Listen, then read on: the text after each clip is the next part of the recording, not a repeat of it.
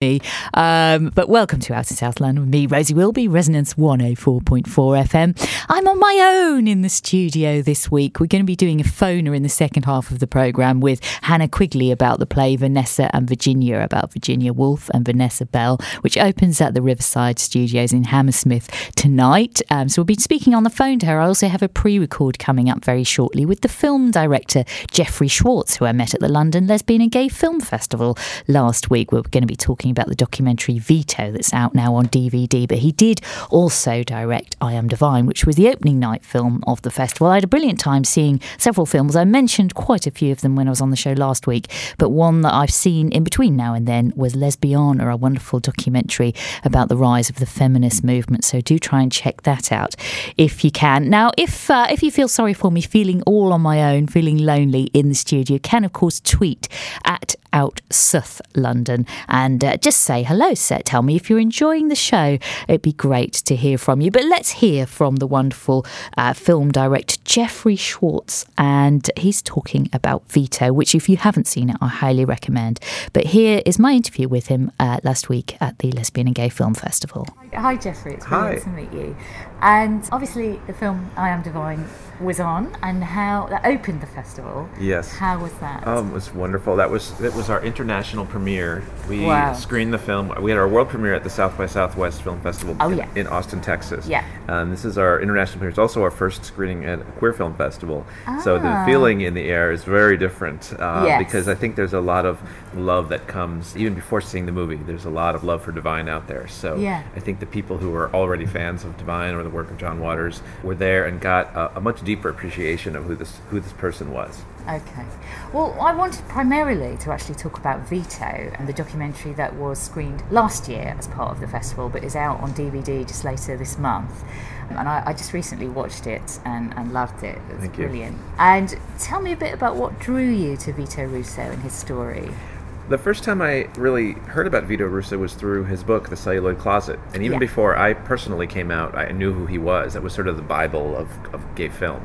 And Yes. so, when, as part of my own coming out process, that was something I gravitated to naturally, is reading The Celluloid Closet, Yeah. uh, getting obsessed with the book, and trying to see every movie that Vito wrote about. Because he wrote about movies that I had never heard of, or movies that I had seen already, but taught us to sort of look at them in a different way, or read between the lines, and look for the references that maybe a, a, a mainstream audience, audience might not have picked up on.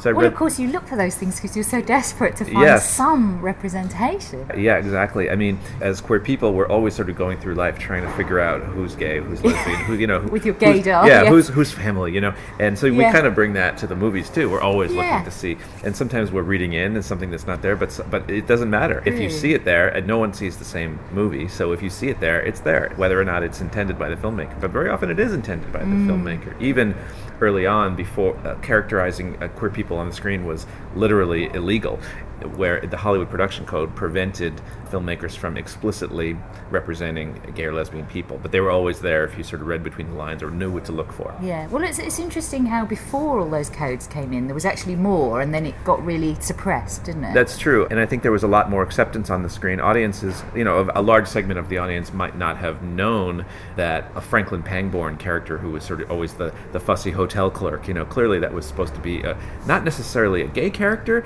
you know, but somebody who was a sissy character, they would call them. Yeah. know. And there was. I suppose there wasn't the same language, was there? So perhaps there weren't the same legal kind of hardships for gay people because there wasn't a, really a recognition of it at all, in a sense. Well, it was a, uh, the forces of repression came in uh, from you know the church Mm. Yeah. and the sort of more right wing organizations who were looking at not only the way what movies were depicting, but the lifestyles of the people who made the movies themselves. So Mm, yes, there was a swing to the to the right, and the studios were afraid that censorship would come in by the government. So instead of uh, waiting for that to happen, they developed a set of self imposed rules their own censorship. their own sense self-censorship Yes, exactly yeah. so as part of that long list of things that you weren't allowed to do on screen was sex perversion so they didn't explicitly Ah. say that you weren't allowed to show gay or lesbian people on screen but sex perversion Mm. was was sort of what they meant so but you know they still were able clever directors were still able to find ways to, to represent this like in alfred hitchcock was Yeah. famous for doing that in, in Yeah. more than one movie rebecca he had Uh-huh. uh, rebecca and strangers in a train and wrote specifically there were characters who could be read as, as gay Fantastic. Well, it made me think of. I actually worked as a production coordinator a few years ago on a British film that was a bit of a sort of answer to the celluloid closet called A Bit of Scarlet. I don't know if you heard no, of that. one I've heard of it, but I haven't seen that. Oh right, yeah. Actually, worked on that, sort of sourcing a lot of the clips when I graduated out of college, and it was Oh. it was really fun to do. Sort of looking at those, looking for those references. We've, we've got a lot, a lot of sort of camp films and the Carry On films. Oh yeah, Um, so they was focusing on British films mostly. it was focusing British films, yeah, because I think we, we just wanted to give it a bit, narrow it down a little bit, I suppose. But it, it was really interesting, and I, I'd just be interested to know where you think we're at now. Obviously, we have film festivals like this where it's brilliant. We see lots of queer people on screen, but it's interesting, I think, to some extent, in, in terms of the big films that get wide distribution and publicity and what's on TV, perhaps we're still not represented that much. Well, it's it really does come down to economics. You know, Yeah. at least in terms of the Hollywood movies, it's rare to see a gay or lesbian hero, you know, being the lead of the movie because the studios is a business and they feel that they would alienate large segments of the audience if they told a story that was explicitly gay or lesbian. So usually we're relegated more to the sidelines. You know, once in a while there'll be a Milk or a Brokeback Mountain. Yes, you know, great films. Yeah. You know, uh, on the other hand, you know, when Vito was writing his book, he noticed that in so many of the films that did depict gay or lesbian characters, they ended up dying at the end, or committing Yes. suicide, or being murdered, or you know, uh, having a tree fall on them, like in the Fox, you know, and then Tragedy, yes. tragedy, and Yeah. um, that certainly has changed quite a bit. But Yeah. if you look at some of the the biggest successful mainstream Hollywood movies with gay or lesbian characters. That does happen at the end. Yeah. Philadelphia, Philadelphia. Milk, Brokeback uh, Mountain. of Brokeback Mountain. well. You know, Yeah. so these Gosh, are all true. they're great. They're great movies, but you do still tend to have some kind of martyrdom uh, at the end of the film. But we have so many more types of depictions. I'm sure Vito would have a lot to say about how we're depicted on film. Oh, I know it's a shame. I wish he was around to. Believe me, we, I do yeah. too. yeah, Um, to say uh, what he thought. But I think what's interesting is all those films we just mentioned are all about male characters, and I think to some extent that has moved forward a little bit, male representation. But I think seeing sort of female characters in love with each other is still that seems perhaps more marginalised. I don't know because we uh, here in the UK we had um, a lesbian drama recently called Lip Service, and because it felt like all the audience was so wanting to see themselves represented because they were so starved and that so desperate that a lot of people were really critical about it and really bitchy you know Oh, and it was just a fun soapy kind of drama but people were so critical because it was the only thing you they know you wanted latch to. onto They it wanted to represent everybody. Yeah. Yeah. Well, the, the kids are all right. Was was a successful film in the course, that states. was a brilliant You know, one, but that was done independently. That was done by a not filmmaker. through a major studio It was released by a studio, but it wasn't made by a studio, it was by Ah. a filmmaker who just had to tell this story and was able to, even with big stars attached to it, Yeah. Annette Bening, Julianne Moore, you know, Mark Ruffalo, she still had a, a tough time getting it financed. So I know Vito was somebody who encouraged us to make our own movies and to tell our own stories. So he supported films like in the 80s, like Desert Hearts. Uh, Oh, you know, which yes, is a, remember a that one. classic lesbian classic. classic. It's so great. Or Yeah. Parting Glances It was a gay Yeah. film that he supported. So, and we need to have a place to, to show these films. So, film festivals, obviously, Vito was a huge supporter of film festivals. In fact, he would show gay themed films to his colleagues in the early gay liberation movement. Oh, yes. And so he, he had screenings even before there was even such a thing as gay film Oh. I see. He You had make your own, He yeah. made his own, and he, Yeah. he, he called them Firehouse flicks, and they weren't always gay films. You know, that Yeah. he would show them at the Gay Activist Alliance headquarters, the Firehouse. Yes, yeah. And so he created community through showing movies. People who wouldn't necessarily get involved with gay politics, they would love to go see Auntie Mame or The Sound of Music. So these weren't even gay films, but they were films with gay appeal. So he knew the importance of creating community through film. And, Yeah. and the film festivals that we have today, particularly this one that we're at now, Yeah. certainly foster that.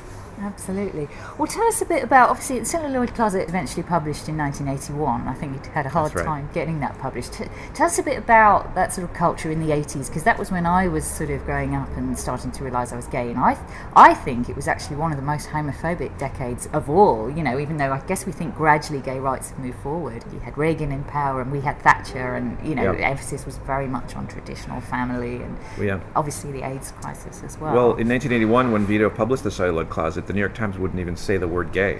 I don't mm. know what, what year it was, but it wasn't until the late 1980s that they actually would use the word gay. Really? And now it's it's, it's like hard to believe that, you know. And yeah. I think it's certainly the AIDS epidemic and that crisis push things forward much more quickly than it would have Ah. without it. I think you Yeah. know that suddenly the subject was being talked about because it was there was such an urgency to it, and it course. and also so many people had suffered from AIDS and died, and it was being neglected in the U.S. But it wasn't until someone like Rock Hudson, a movie star, was publicly known to have AIDS and then died of AIDS. That was when really things took a turn and we couldn't be ignored or marginalized anymore because now somebody quote unquote important had AIDS you know Yes, it's Vito was very shocking, critical wasn't of that it? Yeah. Um, How slow the, the government were to sort of fund any research or treatment, and how the AZT, you know, was so expensive. Yeah, and- we tried to depict that in Vito, the neglect and the, the dismissal of this as a crisis early on in the early days, even in the times when thousands and thousands of people were getting ill, and the uh, the inaction of the government, the inaction of the medical community. Not you know, and so we did depict that, and Vito was one of those people who who saw that early on, and he had a television show in New York City he did the first television program devoted to the subject of AIDS, and he had Larry Kramer on. And there was a moment in one of the episodes where he's directly ad- addressing the community and telling them that this is a crisis and they have to do something about this, and that don't listen to people who say this is a gay disease. You know, this is Yeah. a disease that is attacking gay men, and the only people who are going to save us is ourselves. And I found that so incredible, incredible and powerful. And then later, uh, he was one of the founding members of, of ACT UP, Yeah. uh, which has been depicted now in, in other films. You know, one of the Oscar-nominated films this year is, was How to Survive a Plague. Oh, yes, you know, yeah. about the creation of ACT UP. So I mean, it's it's really incredible that Vito was part of the movement from the very very beginning through the AIDS epidemic, and so telling his story was really a way to talk about how the gay and lesbian community emerged from the shadows and emerged from the pre-Stonewall era through the sort of massive coming out of the early 70s through the AIDS epidemic and that's only 20 years it's really incredible how much mm. happened in 20 years It is amazing, isn't it? It really is. And it was interesting how, I mean, Vito himself was sort of really mobilised by the, the Stonewall riots, um, because it made me think a bit of there's a film being shown at this festival, Betty Bourne, there's a documentary, and he's, is in some ways a sort of British kind of similar kind of character, a very interesting actor who was involved with the early GLF meetings in the Oh, I 70s, can't wait to see that. Pride marches. I was told that Vito actually was instrumental in pushing him forward too, Oh, really? because? Vito wrote about. I talked to the, the director last night, and Vito wrote about Betty in one of the gay newspapers. and Oh, that's uh, interesting. Uh, I don't know if that's in the film, but I found that interesting because Vito did spend some time here. He worked for a gay newspaper here, and he spent a Ah. few years in London writing and, and being a film critic, and Yeah. he loved it here. Well, I did see sort of see some parallels because I know Betty went over to New York as well and was, was performing with a drag troupe there. Oh, okay, okay. And of course, I mean, there are to some extent. I felt some parallels with, with Harvey Milk as well. And Well, Vito never wanted to be a uh, elected official. He didn't want to be a politician. You know, Harvey was certainly had that Of that in him. yeah. Um, and I do think that they met. But Vito was much more interested in being a citizen activist. He didn't really believe in the that you could really accomplish much being a part of an institution. You know, or being part of a what you know because a- you get tied up in red tape. yeah, and- there's politics and, and Yeah. red tape. So he really felt that we could do more if regular people just stood up and did what they could. Yeah. So I wonder if he had lived, if he would have become part of some institution, more of a an established political organization. I don't know. I feel like he was too much of a rebel for, for that, you know? Oh, really? And yeah. so I feel like he would say it's, it's up to us to stand up and do what we can. Yeah. Perhaps uh, almost a, a modern day British equivalent would be someone like Peter Tatchell. I don't know if. if Yeah, you know I, of I'm him. familiar with him. I'm sure Vito and, and Peter Tatchell knew each other or had some Yes, encounters. I'm, I'm sure And they he's still out done. there, you know, He's- doing he's his thing. Always getting beaten up at demos. Oh, and, bless him. and uh, kind of getting into all kinds of scrapes for our for our rights. What is next? Well, just tell us what's next for the film. It's out on Vito's out on DVD. Vito's out on DVD here in the UK, and it will be introduced to an audience who didn't get a chance to see it Mm. uh, in its festival run. And so I am very excited about the film continuing its life on DVD. We have included some bonus material on the DVD that's not in the film, some Ah, interview outtakes, okay. and also some clips of Vito, including the clip I was just telling you about of him directly addressing the gay community about the, the okay. AIDS crisis. So I hope people look at that. There's also some wonderful footage and the extras of uh, Lily Tomlin and, Oh, and yeah. Vito, and they were very close friends, and she's in the film, and you can never get enough of Lily Tomlin, Yeah. dressed as her character who goes to the gay bar Oh, yes. to offer the, the quiche of peace from the straight community to the gay community. So there's a bunch of that on the DVD. So, and I particularly hope younger people see this film because the part of the reason, as I mentioned, we made it was to tell the story of the the LGBT movement from Yeah. Stonewall through ACT UP through Vito's eyes. Yeah. And so I feel like there's along the way you're going to get a lot of information and a history lesson without it really feeling like a history lesson. Because it's a very personal Because it's journey. his journey, right? Yeah, definitely. And what was it like sort of tracking down all of that archive of him? Was that easy to find? Or? Oh, there was so much stuff out there. I mean, I worked on the Celluloid Closet documentary. That was my first job in Ah, the right, business. okay. So when I worked on that film, Vito had just passed away. But Rob Epstein and Jeffrey Friedman, the filmmakers, they had all of his research material there in the office. Ah, wow. Which must have been, because he worked on it for about 10 years. He worked or on it for a decade, exactly. Yeah, so there must But- have been so much. Yeah, but also Rob and Jeffrey interviewed Vito for the Celluloid Closet because they knew they wanted Vito on camera just to, to talk about the genesis of the Celluloid Closet. So I had a, a long interview with Vito about that. But also, they made another film called Common Threads about the Names Project and the AIDS quilt that Uh-huh, Vito's yeah. in. And they did a long interview with Vito where he talked about his entire life growing up, Stonewall, writing Ah, okay. the Celluloid Closet, and of course his relationship with Jeffrey Sevcik, uh, who Vito became his caretaker, Yeah. Mm-hmm, and then Jeffrey passing away, and then act up all, that whole story. And so I knew this interview existed. So many, many years later, when I decided to make the film, I knew that this could be the backbone of the film and, Yeah. and have Vito tell his own story as much as right, possible. yes, So okay. that was important. And then uh, various people who've interviewed Vito over the years came forward and provided audio audio cassettes of Vito's interview. So we really were able to keep him very present and alive in the film Yeah. yeah which was very very important and then of course other people in his in his family his brother and his cousin who everyone loves and and uh, people like Larry Kramer and Armistead Maupin and Lily Tomlin were there to tell the story as well Wow, fantastic. And what's next for the I Am Divine movie? What's, Am- that on tour? I Am Divine is on tour we're just at the beginning at this point of our Yeah. journey with the film and we're going to be playing in many many festivals all over the world and, Fantastic. and spreading divinity everywhere and what's next I don't know ask me uh, a couple months from now right, have so a there's better not, answer you for have you. not working on the next one just yet. The next film is called Tab Hunter Confidential, Oh, right. which we've just started filming, Oh, and wow. it's the story of Tab Hunter, who was a, a gigantic uh, movie star in the 1950s, one of the biggest stars of that time, also a recording star, and of course he had was keeping a very big secret at the time, which I th- that you can probably guess that he was Right. living a gay life, Ah, uh, but being presented to the the the movie going public as the boy next door. Yeah. And so Okay. many years later, he's still with us, and he's wrote a book talking about what it was like being presented as one thing, but in reality being something Yes. very different. And so the film is inspired by his book, and also interviews with people who knew him and went on studio arranged dates with him. And so it's a real, Ah. it's a kind of a peek behind the the curtain of, of Hollywood and how stars were created, and about a very charismatic, one of the most beautiful men ever to be on film, I, I think. And Wow. um, so I'm happy to reintroduce him to the public, and particularly with younger people who might not know his story. Brilliant. Well, there's a bit of a, a common thread of kind of introducing these characters that people, younger generations, might not know about. I hope so. Somebody told me that Yeah. uh, last night that seeing Divine and also Vito was sort of like CPR. It got them very motivated, you know. And I hope that the Tab story will do that too, because Tab, Yeah. it's also even though he, he was a big movie star, he really had to learn how to to be at peace with who he was.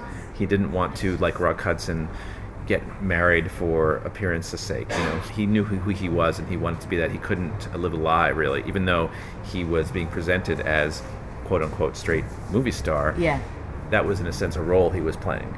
So Okay. he's very much at peace with who he is now and is ready to tell this story, which is very much against the grain of who he is. He's a very private person, but I think he understands that now it's a very, very different time and people Yes. are ready to hear this this story. Wow. Well, I look forward to hearing more and more of the stories that you want to uh, tell us, Jeffrey. Thanks so much for talking to us. Thank you. Thank you. That was Jeffrey Schwarz, and what a lovely man he was. And I interviewed him at the London Lesbian and Gay Film Festival at the BFI uh, just last week. So let's hear now from the new single by Heather Peace. This is Fight For, and after this, we're going to be chatting about the play Vanessa and Virginia with the Associate Director Hannah Quigley. That's Heather Peace, and that's her new single, Fight For. Now, I have on the line, as promised, the Associate Director of the play Vanessa and Virginia. I have Hannah Quigley on the line. Hi, Hannah. Hello, how are you? Oh, I've got you loud and clear. Brilliant. Um, thank you for joining us on Out in South London. How are you doing? Are you over at the Riverside at the moment? Currently, just stepped out of uh, yeah the studio in which we're working working in. Yes, so yes, at Riverside and been here um, in situ for the last few days. And you've been rehearsing I, I Yes. take it, yeah. Had technical rehearsal and dress rehearsal just this afternoon. Right, and it opens tonight, doesn't it? Yes, What so, time? yes. What time does it start? Can people actually still get tickets for this evening's performance if yes, they want to? Yes, first preview is this evening, at 8 o'clock this evening, and tickets still available. Um, got two previews, uh, one tonight, one tomorrow, and then open for, you know, the press on Thursday. Oh yes, that's the the big press night. That's always the stressful night, isn't it? And then you run until April the fourteenth. Well, it's a play, a new play about Virginia Woolf and Vanessa Bell, based on the novel by Susan Sellers. Tell us a bit about the production and how you're presenting the show.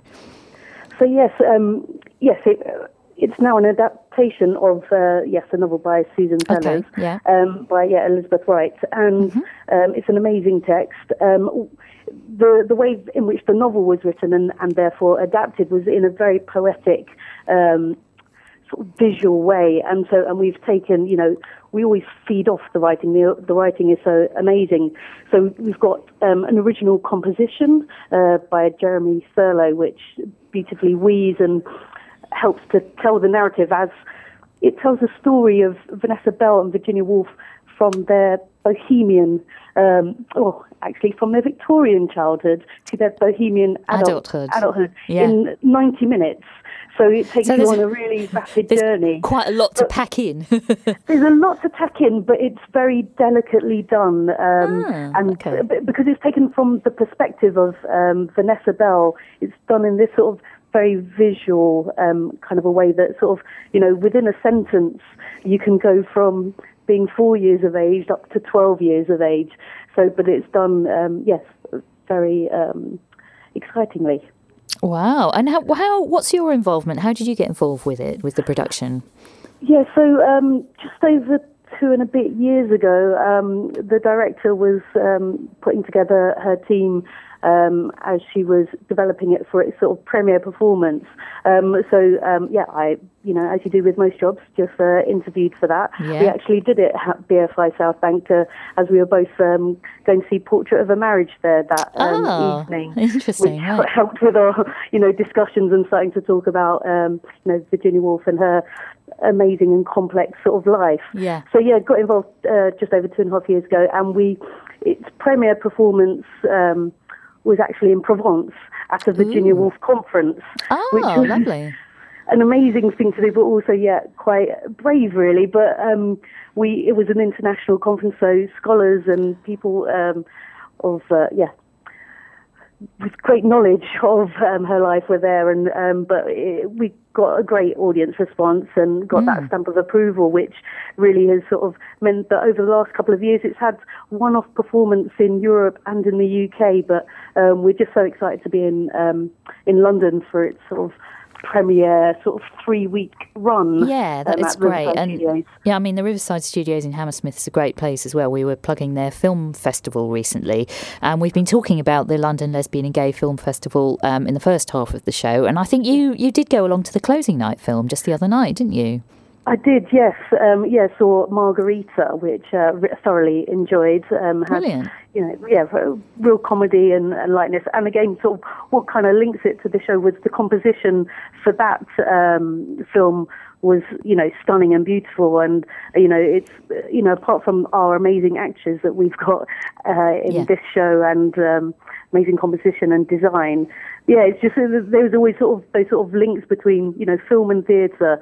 Um, I think also on your show today you had um, uh, Jeremy, um, and um, I, I also am a documentary filmmaker as well, and I know he also does sort of feature films as well, and sort of yeah, the lines between film and theatre and um, Yes, well, it's all crosses all the time. It's all taking us on a on a journey, isn't it? And just um, briefly, I noticed that the production company that um, you made this play, Vanessa and Virginia, they also I noticed they did an interesting production of Twelfth Night as well, which was set in the twenties. That sounded very interesting too. Were you involved with that one? Or is that you don't know so much about that one? Well, unfortunately, well, not fortunately for me, I was uh, involved in the Olympics uh, last summer. Ah, okay. Not running. not running, but drumming. I was one of the industrial Ah, okay. revolutionary drummers. Ooh. But, Oh wow! but, uh, okay, that's interesting. so that was another aside. But um, Yeah. yeah. no, that, that actually got an award, um, the Twelfth Night production, Brilliant. and that took place um, in Cornwall Oh. uh, at the Minack Theatre, in an open air um, theatre there. So, that, which Moving Stories, uh, the company which is uh, producing this, has a yeah long-standing relationship with. So yes.